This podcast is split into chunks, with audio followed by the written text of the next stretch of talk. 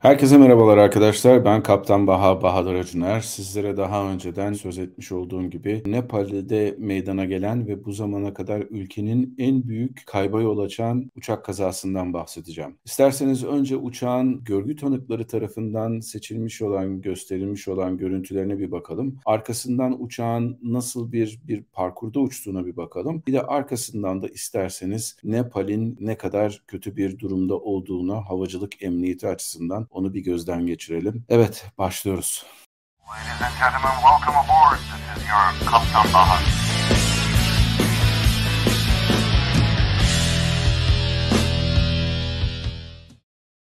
Şimdi isterseniz önce bir Av Herald'a gidelim. Bu web sitesini bilmiyorsanız eğer gerçekten güzel bir web sitesi. Özellikle de böyle kazalar hakkında son derece tarafsız ve son derece de ayrıntılı bilgi veren bir site. Olaylar gerçekleştikçe ve geliştikçe güncelleyen bir site. O yüzden kazadan da bu yana yaklaşık e, bir 10 gün geçtiği için birazcık daha güncellenmiş noktada buradaki veriler. Şimdi AT-72 bir uçağın bir kodu aslında. ATR 72 ve bu 500 serisi bir uçak. Dolayısıyla uçaktan biraz bahsetmek lazım. Burada da gördüğünüz gibi ATR 72 şöyle gördüğünüz üzere bir turboprop bir uçak. Ve bu turboprop uçağın özelliğine gidecek olursak burada kokpiti var. Her uçakta olduğu gibi iki tane pilotun görevi yaptığı bir uçak. Burada arkada aslında yolcular bindikleri bir uçak. Bunun çok değişik bir özelliği var. Dash 8'ler gibi, Bombardier Dash 8'ler gibi değil. Burada yolcular aslında arkadan biniyorlar ve aslında bagajlar da önde tutuluyor. Şimdi buradaki ilginç taraf bu uçağın turboprop olması ve turboprop uçağının olmasının ötesinde bir de yukarıdan kanatlı olması ve arkasında da Şurada gördüğünüz gibi bir T şeklinde bir kuyruğu var. Normalde uçaklarda stabilizör buradadır ama bu uçaklarda T şeklinde ve bunun da getirdiği bir takım aerodinamik avantajlar var ve dezavantajlar var. Birazdan bunlardan söz edeceğiz. Şimdi bu uçağın diğer bir özelliği daha var. Bu uçağın kanatları ısıtılan kanatlardan değil, jet motorlu diğer uçaklardaki gibi değil. Burada buzlanmaya karşı buzlanma zamanında açılan ve buzları kırıp onun kanattan kopmasını sağlayan sağlayan bir plastik diyebileceğimiz, kauçuk diyebileceğimiz bir sistem söz konusu. Ve buzlanmaya karşı da bu şekilde hizmet veriyorlar. Ama o gün kazaya bakacak olursanız, o günkü kazaya gelelim isterseniz bir tane görgü tanığının bir videosu var. Bunu da YouTube'dan açalım. Şurada şimdi göreceksiniz. Burada uçağın neler yaşadığını göreceğiz hep beraber. Şimdi videonun başlangıcı burada. Bahçesinde bir iş yapan bir adam uçağında gelişini çekmiş. Şurada gördüğünüz kadarıyla biraz uçak burnu yukarıda gibi gözüküyor gözüküyor. Onun da nedenini birazdan anlayacağız. Aslında kazanın nedenlerinden başında bu geliyor bence. Şimdi videoyu yavaş yavaş izletelim. Burada gördüğünüz zaman uçak giderek sanki böyle hani düşermiş bir vaziyette geliyor. Yani sizin göz yanılmanızdan ötürü de böyle bir şey şekilde görebilirsiniz. Ama sanki irtifa kaybediyor ve irtifa kaybederken de mümkün olduğu kadar bakın dikkat edin şuradaki görüntüye. Burada uçak sanki böyle bir havaya tutunmak arzusuyla beraber giderek burnu yukarıya doğru kayıyormuş gibi gözüküyor. Burada biraz daha burnu kalktı dikkat ederseniz ve arkasından da sol kanat düşüyor. Burada sol kanadın düşmesinin nedeni bir uçağın kanatlarını düşündüğünüz zaman kaldırma kuvvetinden artık yeteri miktarda yararlanamadığı zaman stall dediğimiz bir olay gerçekleşir. Bu da uçağın giderek bir kritik bir açısı vardır. O açıyı kaybettiği zaman artık kanatlar yeterince uçağı havada tutacak miktarda güç üretmezler ve bunun sonucunda da uçak ne yazık ki ya burun üstü ya da eğer koordineli bir uçuş yapmıyorsanız bir kanada doğru düşmeye başlar. Şimdi bu nasıl gerçekleşiyor? Bunun nedenleri neden olabilir? Ona bakmak lazım ama önce isterseniz gelin havaalanına bir göz atalım. Evet havaalanını burada görüyorsunuz. Şimdi burada ilginç bir olay daha var. Bu burası Pokhara şehri daha önceden ufak bir havaalanı tarafından hizmet veren bir şehir. Biraz daha zoomlayalım isterseniz. Şurada işte eski havaalanını görüyorsunuz. Şöyle göstereyim size. Şurada eski havaalanı var ve bunun pistlerinin doğrultusu da yaklaşık kuzeydoğu ve güneybatı yönlerinde. Burada yeni havaalanını görüyorsunuz. Gördüğünüz kadarıyla şu havaalanıyla bu havaalanı arasında iki tane büyük fark var. Bunlardan bir tanesi bu havaalanının pistinin yönü. Gördüğünüz üzere burada kuzey doğu güneybatı yönünde bir pist var. Burada da neredeyse doğu ve batı yönünde bir pist var. Şimdi bu bunun özelliği nereden kaynaklanıyor? Bu şehir aslında bir vadide kurulmuş bir şehir. Şurası şöyle bir vadi. Dolayısıyla büyük bir havaalanı olmadığı için buraya yaklaşmalar yapmak mümkün. Buradan bir uçakla gelip burada base leg dediğimiz şu bacakta dönebilirsiniz ve ondan sonra buradan gelip pisti karşılayabilirsiniz. Ancak bu havaalanının yeteri miktarda yolcu ve uçak kapasitesine sahip olmamasından ötürü Çinlilerin de desteğiyle buraya büyük bir havaalanı yapılıyor. Buradaki pist oradaki ihtiyacı karşılayacak kadar büyük. Aynı zamanda belki de uluslararası uçuşları, belki de Çin'den gelecek olan direkt uçuşları yapabileceğiniz büyüklükte bir pist ve yapabileceğiniz büyüklükte bir havaalanı. Onu biraz zoomlayalım isterseniz. Evet, şurada havaalanının pistinin diğerine göre ne kadar geniş ve ne kadar büyük olduğunu da görmeniz mümkün. Şimdi bu havaalanı aslında International Airport denilen havaalanı 1 Ocak 2023'te açılmış. Daha çiçeği burnunda bir havaalanı. Şimdi her şeyden evvel buradan doğudan geliyorlar. Katmandu'dan geliyor bu uçak ve 3-0 pistine gelmek istiyor. 3-0 pistine geldikten sonra diyor ki hayır diyor ben diyor yönümü değiştireceğim ve 1-2 pistine gireceğim diyor. Peki hiçbir sorun yok. Çünkü videoda da gördüğünüz gibi aslında havada buna son derece müsait. Bakın gökyüzünde bir tane bile bulut yok. Dolayısıyla görerek şartlarda bu yaklaşmayı yapmanız son derece mümkün, son derece normal ve sıradan bir olay. Dolayısıyla buraya geldiğiniz zaman sizin böyle 3-0'a geldikten sonra sağa doğru, pistin sağına doğru böyle yanınıp ve şuradan uçup arkasından da şu şekilde böyle gelip dönmeniz mümkün ki kaza işte bu noktada meydana geliyor. Şimdi böyle açıktan almış pilot. Hangi pilot uçuyor bu arada onu tam bilmiyoruz şu an için. Herhangi bir araştırma raporu yayınlanmış değil. First officer mı uçuyor yoksa kaptan mı uçuyor onu bilmiyoruz. Ve daha sonradan uçak şuradan base'e dönüp arkasından da piste dönmek için sol A dönüşünü yapıyor. İşte son videoda gördüğünüz kadarıyla. Allah'tan videonun bir kısmında uçağın düşmesi gözükmüyor. Onu görmüyoruz görmüyoruz ama videoyu dinlediğiniz zaman zaten sesini de duymanız mümkün. O çiçekleriyle bahçesiyle uğraşan adamın çektiği videodan ve onun sonucunda şurada şuralarda uçak düşüyor. Stola girme olayı bunun biraz daha başlangıcında. Yani şuradan dik bir çizgi çizdiğimizde piste daha tam olarak meydana tam olarak dönmemiş bir noktada gerçekleşiyor. Şimdi neden pilot 3-0'a inmek yerine circle to land denilen yani etraftan dolaşıp 1-2'ye inme ihtiyacı hissetti. Acaba rüzgardan ötürü müydü bu? Acaba başka nedenler mi vardı? Uçağın bir takım mekanik sorunları yaşayıp yaşamadığını bilmiyoruz ama en azından bildiğimiz bir şey var. Pilot buradan bu dönüşü yaparken herhangi bir motor arızası veya uçakla ilgili bir arızayı en azından hava trafiğe bildirmemişti. Ve bunun sonucunda da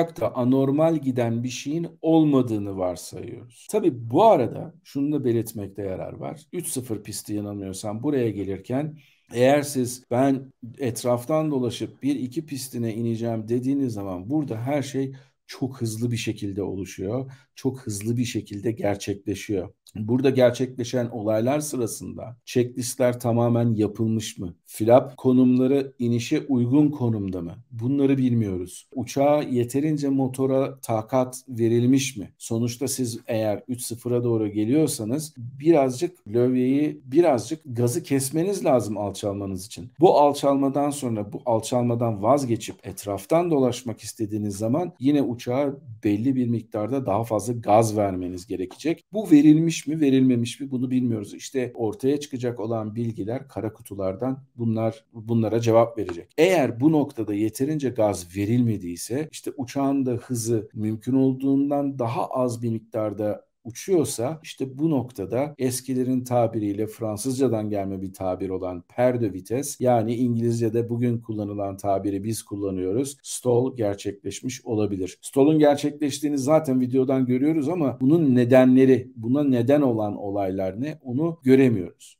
Bir de eğer videoyu çok yakından incelerseniz bazılarına göre bu kesin bir bilgi değil. İniş flaplarında değil yaklaşma flapları olan 15 derecede 30 derece yerine 15 derecede olduğunu söz ediyorlar. Ama bu bile olsa yeterince motora gaz verilmediyse bu gerçekleşen bir kaza olarak görünüyor. Şimdi aslında uçaklarda bu private pilot yani ilk pilot lisansınızı alırken de belirtilen bir olaydır. Stoll'un en önemli özelliklerinden bir tanesi de kendisini en çok ortaya çıkardığı özelliklerden bir tanesi de şu base leg denilen şu dik açıyla yaklaştığımız piste noktadan son olarak piste dönerken gerçekleşir. Biz buna base to final deriz. Yani şu base bacaktan final bacağa son yaklaşmaya dönerken gerçekleşen noktalarda en çok stolu görmeniz mümkündür. Bunun nedenleri var. İnsanlar araba kullanırlarken bir takım bazı şeyleri düşünmeden yapıyorlar. Örneğin sola döneceğiniz zaman Hı, ben sola döneceğim o zaman ben direksiyonu sağdan sola çevireyim der misiniz? Bunu düşünmeden yaparsınız. Çünkü sizin elinizdeki kas hafızası bunu gerektirir. Siz sola döneceğiniz zaman, Hı, sola döneceğim dediğiniz zaman yıllardır yaptığınız şekilde sola dönersiniz. İşte bu noktada özellikle base to final dönerken yaptığınız en büyük hata sizin aslında yıllardır araba kullanırken yapmış olduğunuz sizin beyninizin kaslarınıza gönderdiği komutlar sonucunda ortaya çıkan bir karar. Gördüğünüz gibi videoda birazcık böyle kanat sola doğru düşmeye başladığı zaman siz ne yaparsınız? Gayri ihtiyar olarak uçak sola mı yatıyor? Sağa doğru lövyeye çevirirsiniz. Lövyeyi sağa doğru çevirdiğiniz zaman o zaman stolu daha da fazlalaştırmış olursunuz. Buna biz İngilizce'de aggravated stall diyoruz. Dolayısıyla o noktadan itibaren bir sonraki aşamada uçağın artık viril denilen Türkçesiyle dönerek aşağı indiği ve büyük bir olasılıkla da o yere o kadar yakınken kurtulamayacağı spin denilen kendi etrafında, ekseni etrafında döndüğü bir harekete doğru gider ki bu da videoda öyle gözüküyor. Basit bir havacılık hatası ama bu hatayı yanlış anlamayın. Havayolu pilotları da zamanında yapabilir. Deneyimli pilotlar da yapabilir sadece ve sadece sizin etrafınızdaki durum farkındalığınızı ne kadar iyi sağladığınız ve koruduğunuzla ilgili bir şey. Şimdi Nepal ile ilgili söyleyecek sözlerimiz var. Nepal'deki havacılık ne yazık ki gerçekten dünyanın en kötü havacılık ülkelerinden bir tanesinden bahsediyoruz. Şimdi gelin Nepal'de olan kazalara bakalım. Bakın 15 Ocak 2023'te bir ATR 72 500 bizim sözünü ettiğimiz uçak maalesef 72 kişinin ölümüyle yol açan bir kazaya yol açıyor. Daha geçtiğimiz yıl 29 Mayıs 2022'de bir tane Twin Otter uçak, bu da yukarıdan kanatlı PT-6 motorlarıyla donanmış 19 kişilik bir uçaktır bu. Tara Air'in yine Nepal'de bir kazası var. Onun dışında bir Çek yapımı LET 410 uçağı var ki bu da aynı şekilde bir uçaktır. Turboproptur, yukarıdan kanatlıdır. Böyle çok iyi olmayan meydan meydanlarda işte Nepal gibi yukarı irtifası olan meydanlarda gerçekten kullanılan uçaklardır bunlar. Bu da 2019'da. 2018'e geldiğiniz zaman gerçekten de ölümcül 3 tane kaza yaşamışlar ve arkasından da 2017'ye geliyoruz. 3 tane de ölümcül kaza 2017 yılında var. Yani Nepal aslında bu konuda sabıkalı bir ülke. Peki neden böyle oluyor? Her şeyden evvel ülkedeki politik yapıyla alakalı ve sivil havacılığın devlet erkanından çok da fazla ayrılmamasıyla alakalı bir olay. Sivil havacılığı biraz politik nedenlerle çok fazla miktarda bozarsanız işte eşinizi, dostunuzu, arkadaşınızı koyarsanız, siz kanunlar çıkarsanız bile kanunları denetlemezseniz bu konuda büyük sorunlar yaşarsınız. Şimdi burada aviationsafety.net sitesinin yapmış olduğu bir grafik var. Bunu size gösteriyorum. Diyor ki mesela eğer diyor dünya ile karşılaştırırsak ortalama 80 %80.92 ise diyor eğer yani kanunların yapılışı Nepal'de kanunlar %90.48 yani kanunlar var. Kanunlar geçerli yürürlükte belki ama kanunlar yapılmış. Yani dünya ortalamasının üzerinde miktarda bir kanunlar var. Bu 2017'de yapılmış bir araştırma. Nepal'de uçakların uçuşa elverişliliği de son derece iyi durumda. Yani %94 civarında ama dünya ortalamasında %76. Fakat bazı şeylere geldiğiniz zaman işte orada durmanız gerekiyor. Organizasyon yapısı açısından %50 vermiş, dünya ortalaması %75. Yani Türkiye ile falan karşılaştırmıyorum. Bunların dünya ortalamasını alırken Afrika'daki gerçekten çok kötü ülkelerden de bahsediyoruz. Orta ve Güney Amerika'daki bazı kötü ülkelerden de bahsediyoruz. Bunlar da ortalamaya girdiği için gerçekten son derece düşük bir ortalamaya sahip. Daha sonra licensing geliyor. Yani insanların lisanslandırılması ile ilgili bir takım sorunlar var. Burada dünya ortalaması %83'te gezerken Nepal'de %68 işte babadan oğula geçen lisanslandırmalar, işte devrem türünden lisanslandırmalar vesaire vesaire türünden. Ama işte burada bakın operations'da da fena değil ama accident investigation'da yüzde 18. Dünya ortalamasında kaza araştırmalarda yüzde 60'lık bir ortalama olmasına rağmen Nepal'de kaza araştırmasında yüzde 18'lik bir durum var. Şimdi burada ben bir parantez açayım. Burada sadece kaza araştırması önemli değil. Önemli olan bir takım olayların hava yollarında meydana gelen bir takım olayların araştırılması ve onların kazaya yol açmadan biz bunun önüne nasıl geçeriz diye dediğimiz Batı dünyasında SMS diye adlandırılan Safety Management System yani uçuş emniyeti güvenilirliği, uçuş emniyeti yönetim sisteminden bahsediyoruz. Eğer sizin kaza araştırmanız da bu kadar kötüyse büyük bir olasılıkla SMS'iniz de bu kadar kötü demektir. Ve hava alanlarında da aslında o dünya ortalamasının üzerinde bir ülke. Ama işte siz en iyi uçaklarla uçsanız bile ki uç, uçurulan uçaklar son derece teknolojik olarak yerinde olan uçaklar. Siz en iyi bakımı yapsanız bile uçuş işletmedeki sorunlar sizin kaza yapmanıza pilotlandırmadaki, pilotların lisanslandırılmasındaki sorunlar sizin kaza yapmanıza maalesef engel değil. Evet çok genel anlamda bu kazaya bakmış olduk. Sizlerden ricam bu konuda spekülasyonlara girmemeniz. Bana gelen mesajlarda bazen hakikaten yani kafamı duvarlara vurduracak derecede saçma sapan mesajlar geliyor. İşte yok uzaylılar düşürmüştür, yok şöyle olmuştur. Tabii herkesin bir söylediği bir Amerika düşürmüştür filan falan türünden şeyler var. Bunlar gerçekten doğru değil. Pilotların o noktada uçması bir, bir şekilde aksamaya uğramış. Bunun neden olduğunu bilmek lazım. Ama gördüğünüz gibi e, Nepal'in kaza araştırma oranı gerçekten çok düşük olduğu için bu konuda fazla da yapılacak bir şey yok. O nedenle hem uçağın üreticilerinden biri olduğu için hem de bir otorite olduğu için Fransa'dan otoriteler gelecekler bu kazanın araştırmasını yapacaklar. Aranızda bazı komplo teorisyenleri zaten diyeceklerdir e işte Fransa kendi uçağına kötü demez filan diye. Halbuki bu doğru değil. Gerçekten uçakla ilgili bir sorun varsa bu ortaya çıkacaktır ama ben olduğunu öyle olduğunu düşünmüyorum. Bu tamamen pilotların bir hatası gibi gözüküyor. Bekleyelim görelim. En azından CVR açıklansın. Oradaki konuşmalar neydi onu bir görelim. Arkasından FDR'a bakalım ki uçaklara pas geçtikten sonra daha doğrusu o bir piste yaklaşmayı yaptıktan ve o yaklaşmaya başladıktan sonra devam edip bir sonraki bir ters yöndeki pistten inmek istemelerinin sonucunda ne çıkacak ona bakmamız lazım. Ona da bize FDR bayağı güzel bir kayıt verecektir. E, Flight Data Recorder yani uçaktaki işte motorlar ne kadar güç verilmiş, oradaki gaz kolları hangi pozisyonda olmuş bütün bunların ayrıntılarını FDR'dan elde etmek mümkün olacak. E, ve bunun sonucunda da biz de neden bu kazanın gerçekten olduğunu öğrenmiş olacağız. Teorisyenler, komplo teorisyenleri, işte spekülatörler istediklerini söyleyebilirler. Biz burada kaza raporlarıyla video yapıyoruz. Kaza raporlarından ortaya çıkan deneyimlerle, birikimlerle video yapıyoruz.